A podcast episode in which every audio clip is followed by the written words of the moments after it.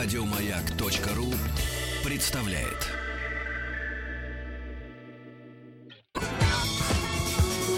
По заказу Гостелерадио. Семидесятники. На радио Итак, наши дорогие друзья, начинается «Тихий час» с Вадимом Тихомировым, наше аналитическо-познавательное шоу, когда мы берем новости, смотрим на них в мелкоскоп или в телескоп и понимаем, что это, но эти новости помогают или мешают нам жить.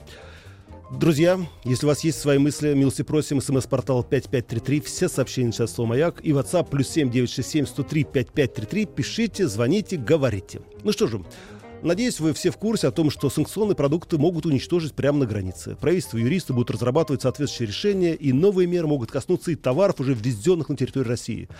Также могут ужесточиться правила транзита. Короче, нововведения фактически приравнивают запрещенные продукты к контрабанде и наркотикам, отмечают эксперты. И я вдруг подумал, а ведь еда это действительно иногда может быть наркотиком, который мешает нам жить. И мы решили обратиться к врачу-диетологу Елене Сломатиной. Здравствуйте, Елена. Здравствуйте. Елена, вы знаете, очень многие люди полнеют, толстеют и говорят, я ничего не могу поделать, для меня еда – это наркотик. А еда действительно может стать наркотиком? Да, конечно, потому что э, в противном случае э, уже многие бы похудели и, сознавая, в общем, всю Э, весь вред полноты, ну, просто бы ограничили себя в питании. Но, к сожалению, этого не происходит, потому что это приблизительно такой же наркотик, ну, может быть, более легкий, но, тем не менее, э, вот эта зависимость формируется почти по такому же пути, как зависимость, скажем, там, от э, никотина, от наркотиков э, и mm. Так далее. Да. Елена, скажите, какие продукты наиболее наркотически зависимые для нас? Ну, как правило, это те продукты, которые так или иначе стимулируют э, нервную систему, оказывают влияние, да? Угу. Ясно, что это прежде всего кофеин содержащие продукты, то есть это кофе, шоколад, э, чай, может быть. Э, это те продукты, которые содержат э, простые сахара, то есть легко усвояемые углеводы. Э, в общем, сахар и его производные. И э, булки, то есть это все, что сделано из муки э, высшего помола, то есть любые булочки, тортики, печенье, особенно в сочетании с жирами. А, и, собственно говоря, это те продукты, которые содержат глютамат натрия. В основном это вот эта э, группа продуктов. Глютамат натрия содержит э, всевозможные э, сосиски, ветчины, колбасы. А, есть э, ки- блюда китайской кухни, то есть это быстрорастворимая лапша и прочее-прочее, магия, бульонные кубики. В общем, все, что стимулирует вот а, наш, э, скажем так, пятый вкус. Сейчас mm-hmm. открыли такой. А что за пятый вкус? Это я впервые слышу. А, пятый вкус – это э, вкус умами. Ну, мы знаем, что есть там вкус горький, соленый, кислый там э, и так далее. Угу. Вот. А есть еще пятый вкус, который, в принципе, он, э, э, ну, если переводить, э, то это вкус не вкус, такая тавтология, да? Угу. То есть, э, вку, э, по сути, он не является ни, ни сладким, ни кислым, ни горьким, там, ни вяжущим, но он э, стимулирует, во-первых, слюноотделение, он обеспечивает обеспечивает хорошее послевкусие, э, то есть обволакивает как бы язык и, и действительно э, стимулирует определенные центры в головном мозге, которые отвечают за удовольствие, за наслаждение вот, вкуса продуктов. И поэтому это распознали. Он, в общем-то, содержится в натуральном виде, в виде э, соли глютаминовой кислоты в, во многих продуктах, ну, в том числе в, больше его в белково-содержащих э, продуктах. Но в хорошем качественном мясе. Почему, хороший шашлык, вот даже он не требует, э, скажем, какой-то заливки, да, вот да. приятное мясо. И его добавляют искусственно, выделяют там из водорослей и добавляют искусственно в различные колбасы, иначе мы бы не стали есть, извините, фосфаты серого цвета, вообще да, непонятно да, да, еще да, да, сделано, да, да, про, где пролежавшие. Вот. А, а добавили глютамат натрия, ну, великолепный вкус там. Ну, добавили нитрит натрия э, розовенький, да плюс еще вот этот глютамат вкус. И э, действительно хочется сосисок, хочется ветчины, хочется, хочется копченой да. колбасы. Вот, как раз там и содержится очень много.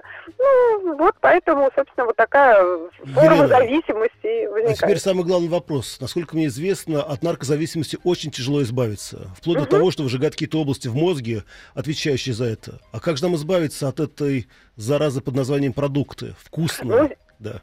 Да, ну здесь тоже притупляются. То есть, э, естественно, что с каждым разом э, рецепторы уже требуют все больше и больше, поскольку все это, э, естественно, в конечном итоге притупляется, атрофируется, и нужно все больше и больше вот этой стимуляции.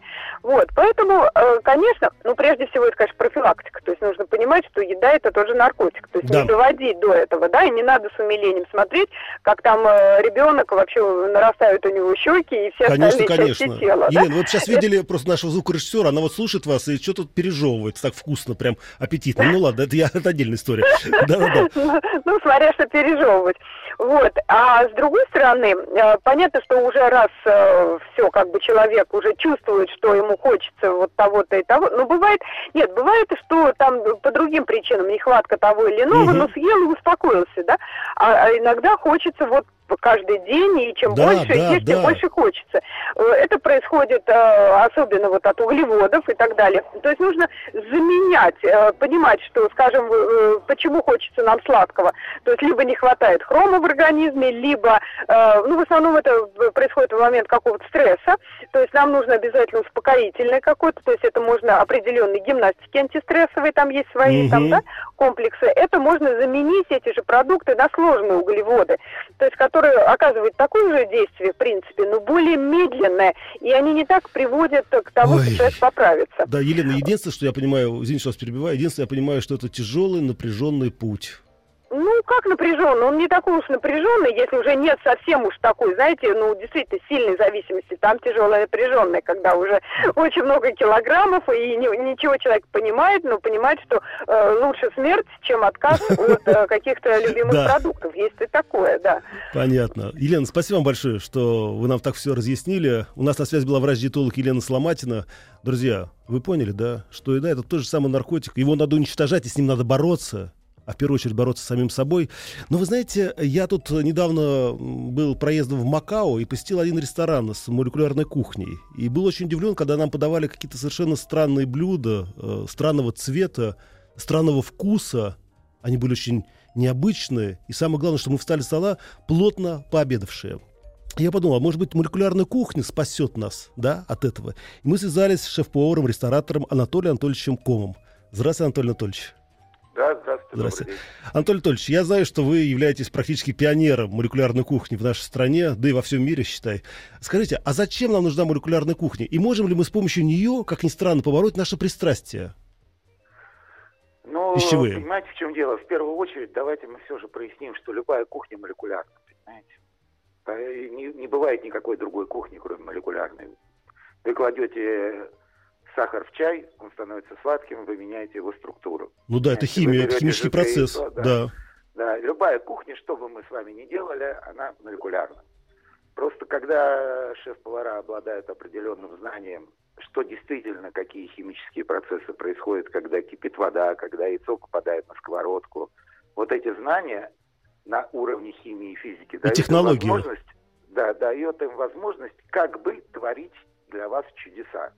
На самом деле э, это сто процентов натуральная еда, это, это просто искусство приготовления еды, вот и все. Анатолий Анатольевич, я и, знаю... конечно, это, это завораживающая вещь, которая... Да, я, кстати, не, несколько раз видел это. Раз, то вас это немножечко как бы повергает в шок, потому что вы даже не могли себе представить, что приготовленные продукты могут выглядеть таким образом. На самом деле это все готовится руками просто при помощи знаний. Скажите мне, вот насколько мне известно, например, там, да, тибетские монахи, э, они не могут есть мясо, они готовят, например, курицу из трав. И говорят, что по вкусу это совершенно неотличимо от настоящего куриного мяса. Я думаю, может быть, молекулярная кухня это как раз та возможность, когда мы можем из полезных продуктов делать что-то вкусно неполезное. Ну, я имею в виду, например, мы любим, например, да, там э, шашлык.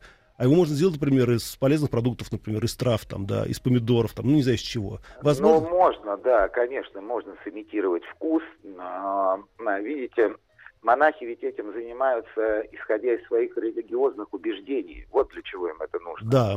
Да, это, допустим, широко распространено в Индии, в ашрамах. Э, также достаточно это во всех многих там буддийских храмах, да. Угу. Это связано в первую очередь с религиозными ограничениями, понимаете?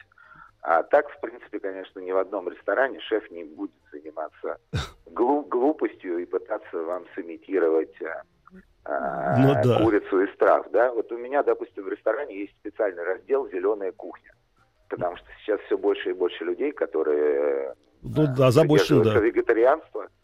Э, и поэтому у меня есть такой целый раздел, и там, да, вы можете съесть угу. гамбургер, и стейк, и а, много таких вещей, которые будут имитировать для вас мясо, но на самом деле это, это будет не мясо, да. Из зелени и овощей. Да. Ну, в принципе, колбаса тоже у нас.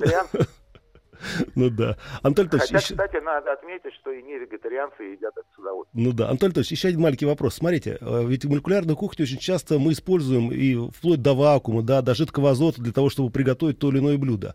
А вот изменяя химическую структуру, да, продукта, мы не ну, можем... Ну, подождите, подождите, ну, да, конечно, безусловно, но вы смотрите, вы же кушаете мороженое с удовольствием, правда? С удовольствием, там, да. Там точно так же изменена молекулярная структура молока, яиц, сахара. Потом, если кто-то вот из старшего более-менее поколения наверняка помнит великолепное мороженое, которое продавалось в ГУМе и в ЦУМе, да, да. и в детском мире, да, за которым выстраивалась очередь. А, так вот, э, я вам спешу заметить, что это мороженое, оно было таким воздушным и таким да, да, да, да, потому да. что его готовили при помощи жидкого азота. Да вы что, серьезно? Да, конечно. Вообще нужно а, на самом деле я когда-то еще в 2008 году, выступая на Всемирном конгрессе в Сан-Себастьяне, я с таким большим успехом доказал, что все технологии, которые сейчас используются, так сказать, на Западе и считаются передовыми, были изобретены на самом деле э, в СССР в 50-е годы, потому что мы серьезно готовились к запуску человека в космос, и была а, такая государственная программа, и плюс тогда министром а, не помню, как точно mm-hmm. это называлось, э, в общем, идея, скажем так, был э, товарищ Микоян, который, надо сказать, очень много сделал на своем посту. Ну да, того, для пищевой чтобы, промышленности, да. Да, для того, чтобы пищевую промышленность развить. Поэтому в этом смысле мы в 50-е и 60-е годы были впереди планеты всей. Про другое дело, что многое не пошло, так скажем, в народ, да, осталось э, уделом там э, каких-то институтов научно-исследовательских, которые в первую очередь работали на космос или на оборонку. Понимаете, потому что, скажем, э, такой распространенный метод в молекулярной кухне, э, как сублимация, угу. был изобретен русским горным инженером в 1924 году, можете себе представить? Да.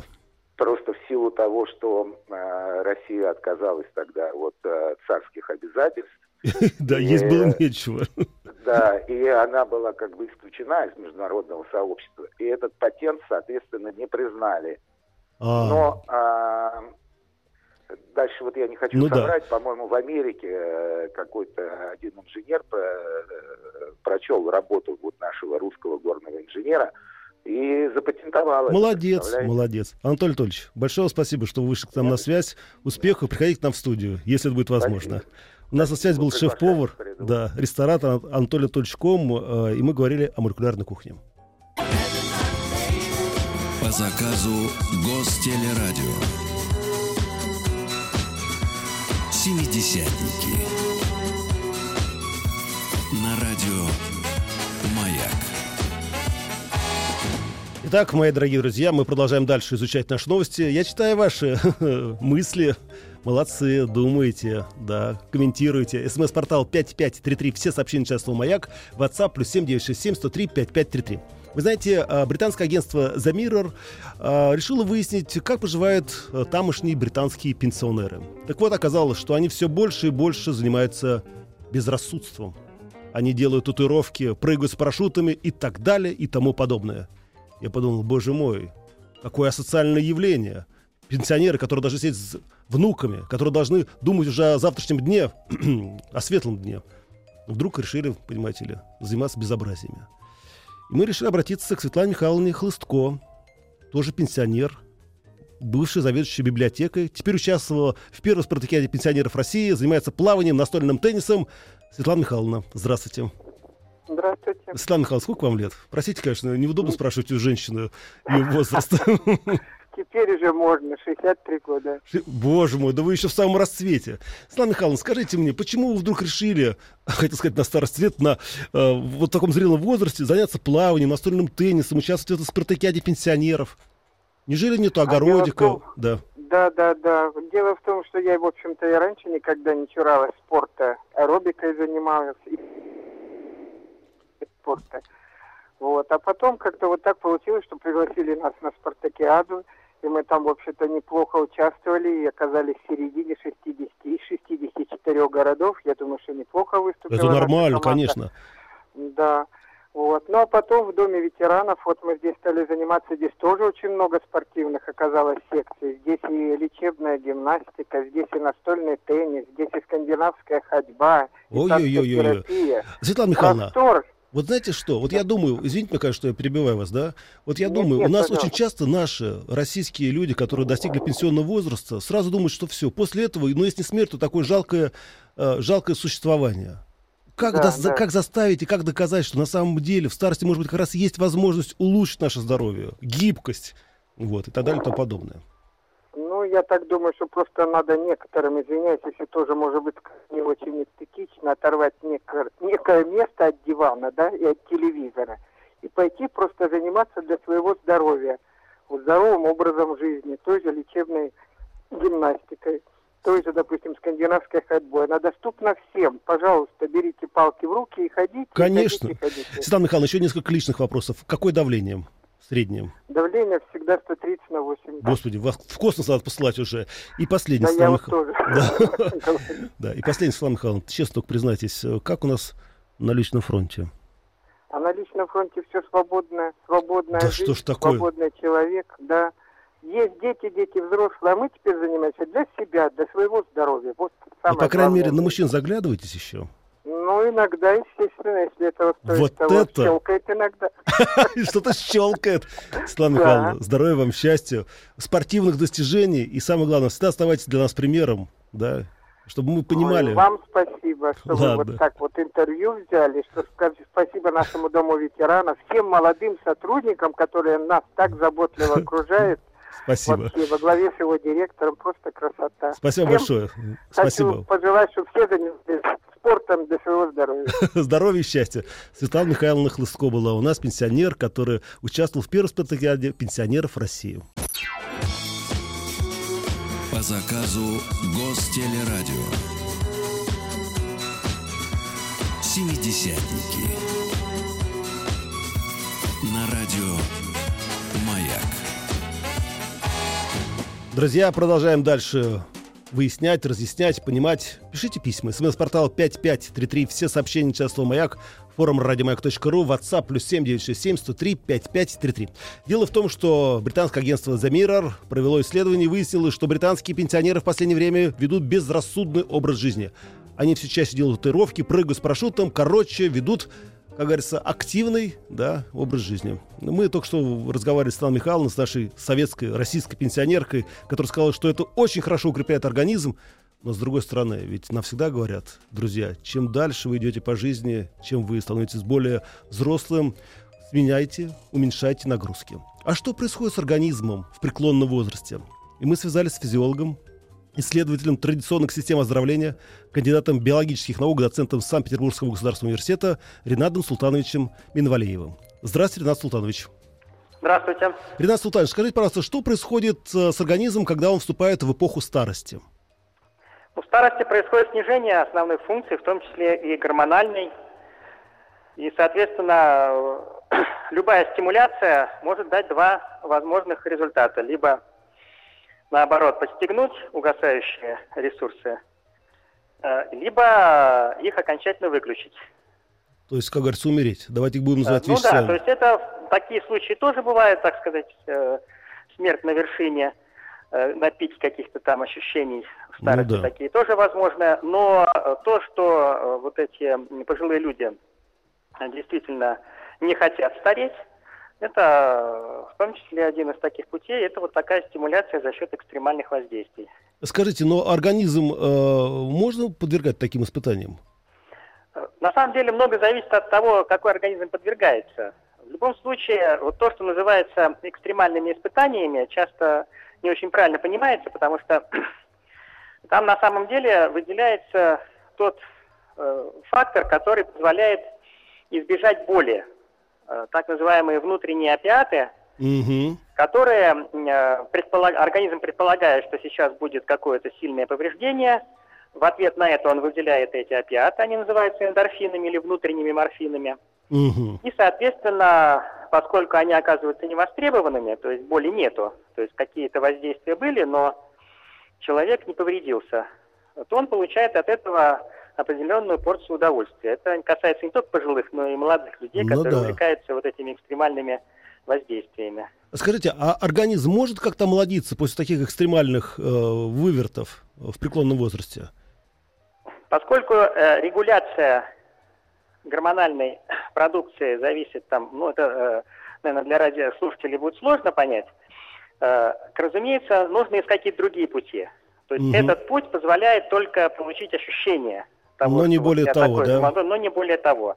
Возврата в молодость э, может быть достигнут такими другими путями, но не вот таким путем, когда мы вот там... А каким, себя. Ренат Султанович, если не военная тайна? Каким? Э, э, никакой военной тайны. На самом деле все железы внутренней секреции имеют не только гормональную регуляцию, но и нервную.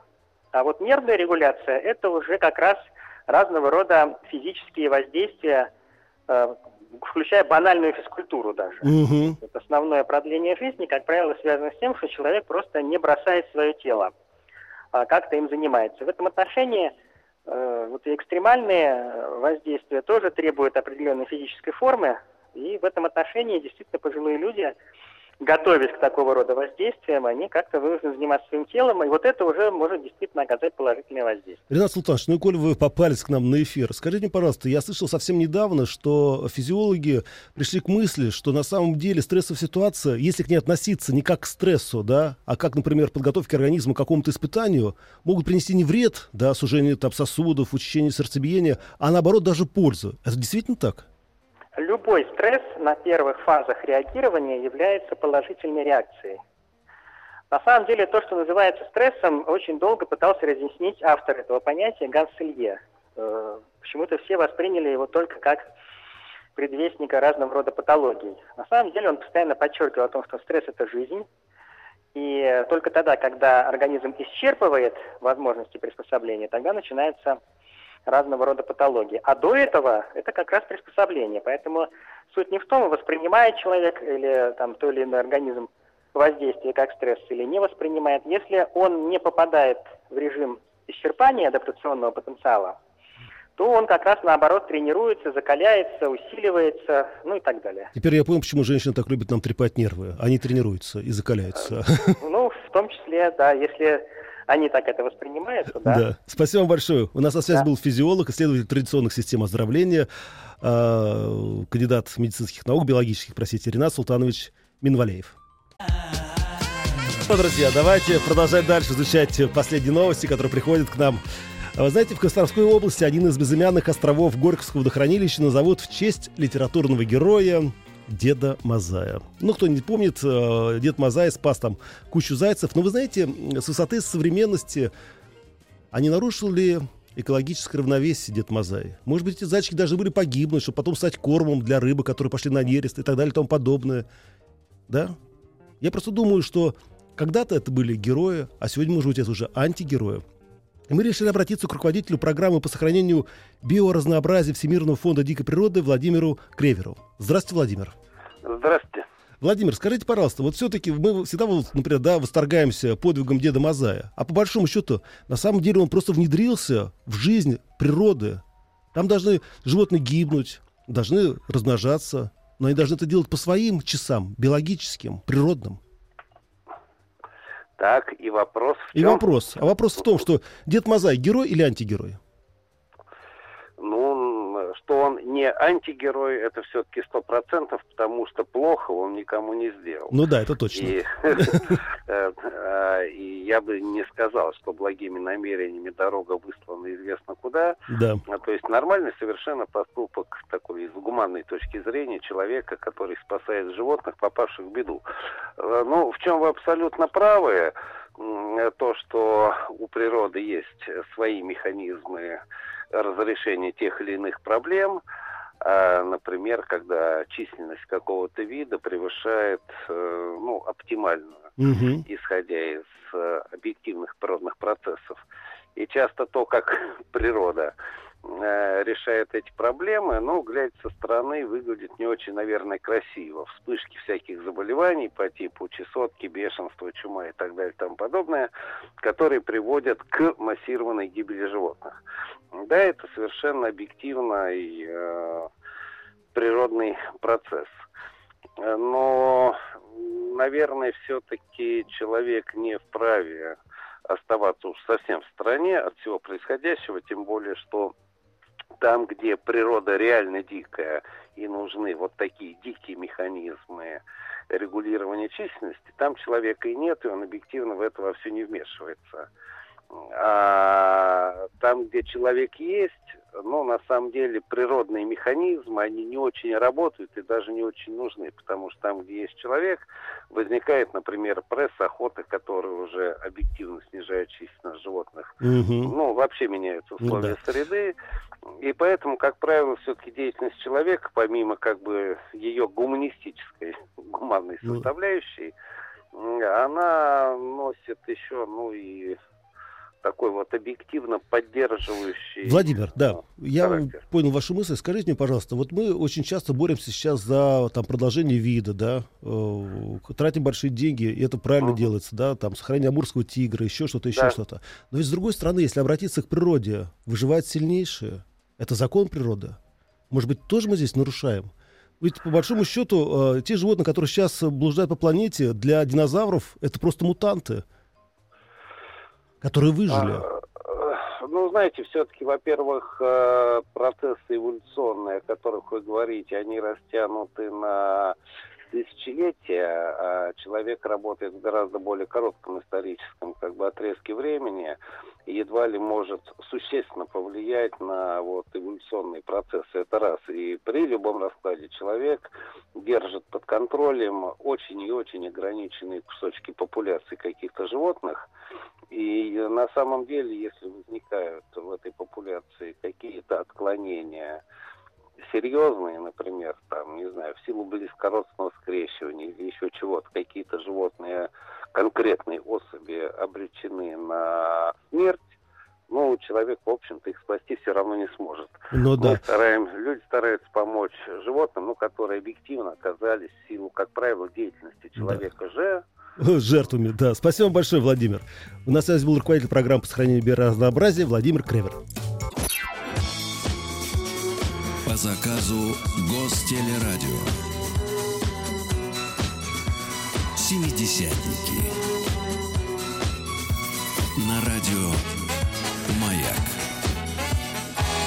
Итак, дорогие друзья, мы продолжаем выяснять тему, зачем же в Горьком водохранилище назвали в честь литературного героя один из островов, его назвали Дедом Мазаем. А вот пишут, оказывается, что власти региона решили использовать название острова для создания нового объекта внутреннего туризма. Сейчас уже область считается официальной резиденцией Снегурочки. Ну что же, это неплохо. На самом деле, в последнее время действительно у нас то здесь резиденция Деда Мороза, то здесь э, родина Колобка, тут, э, естественно, город огурцов и так далее и тому подобное. И мы решили обратиться к исполнительному директору Ассоциации туроператоров России Марии Арчилова-Недоломидзе, а помогает ли это увеличить количество туристов в той или иной области или в том или ином городе? Здравствуйте, Майя Арчиловна. Здравствуйте.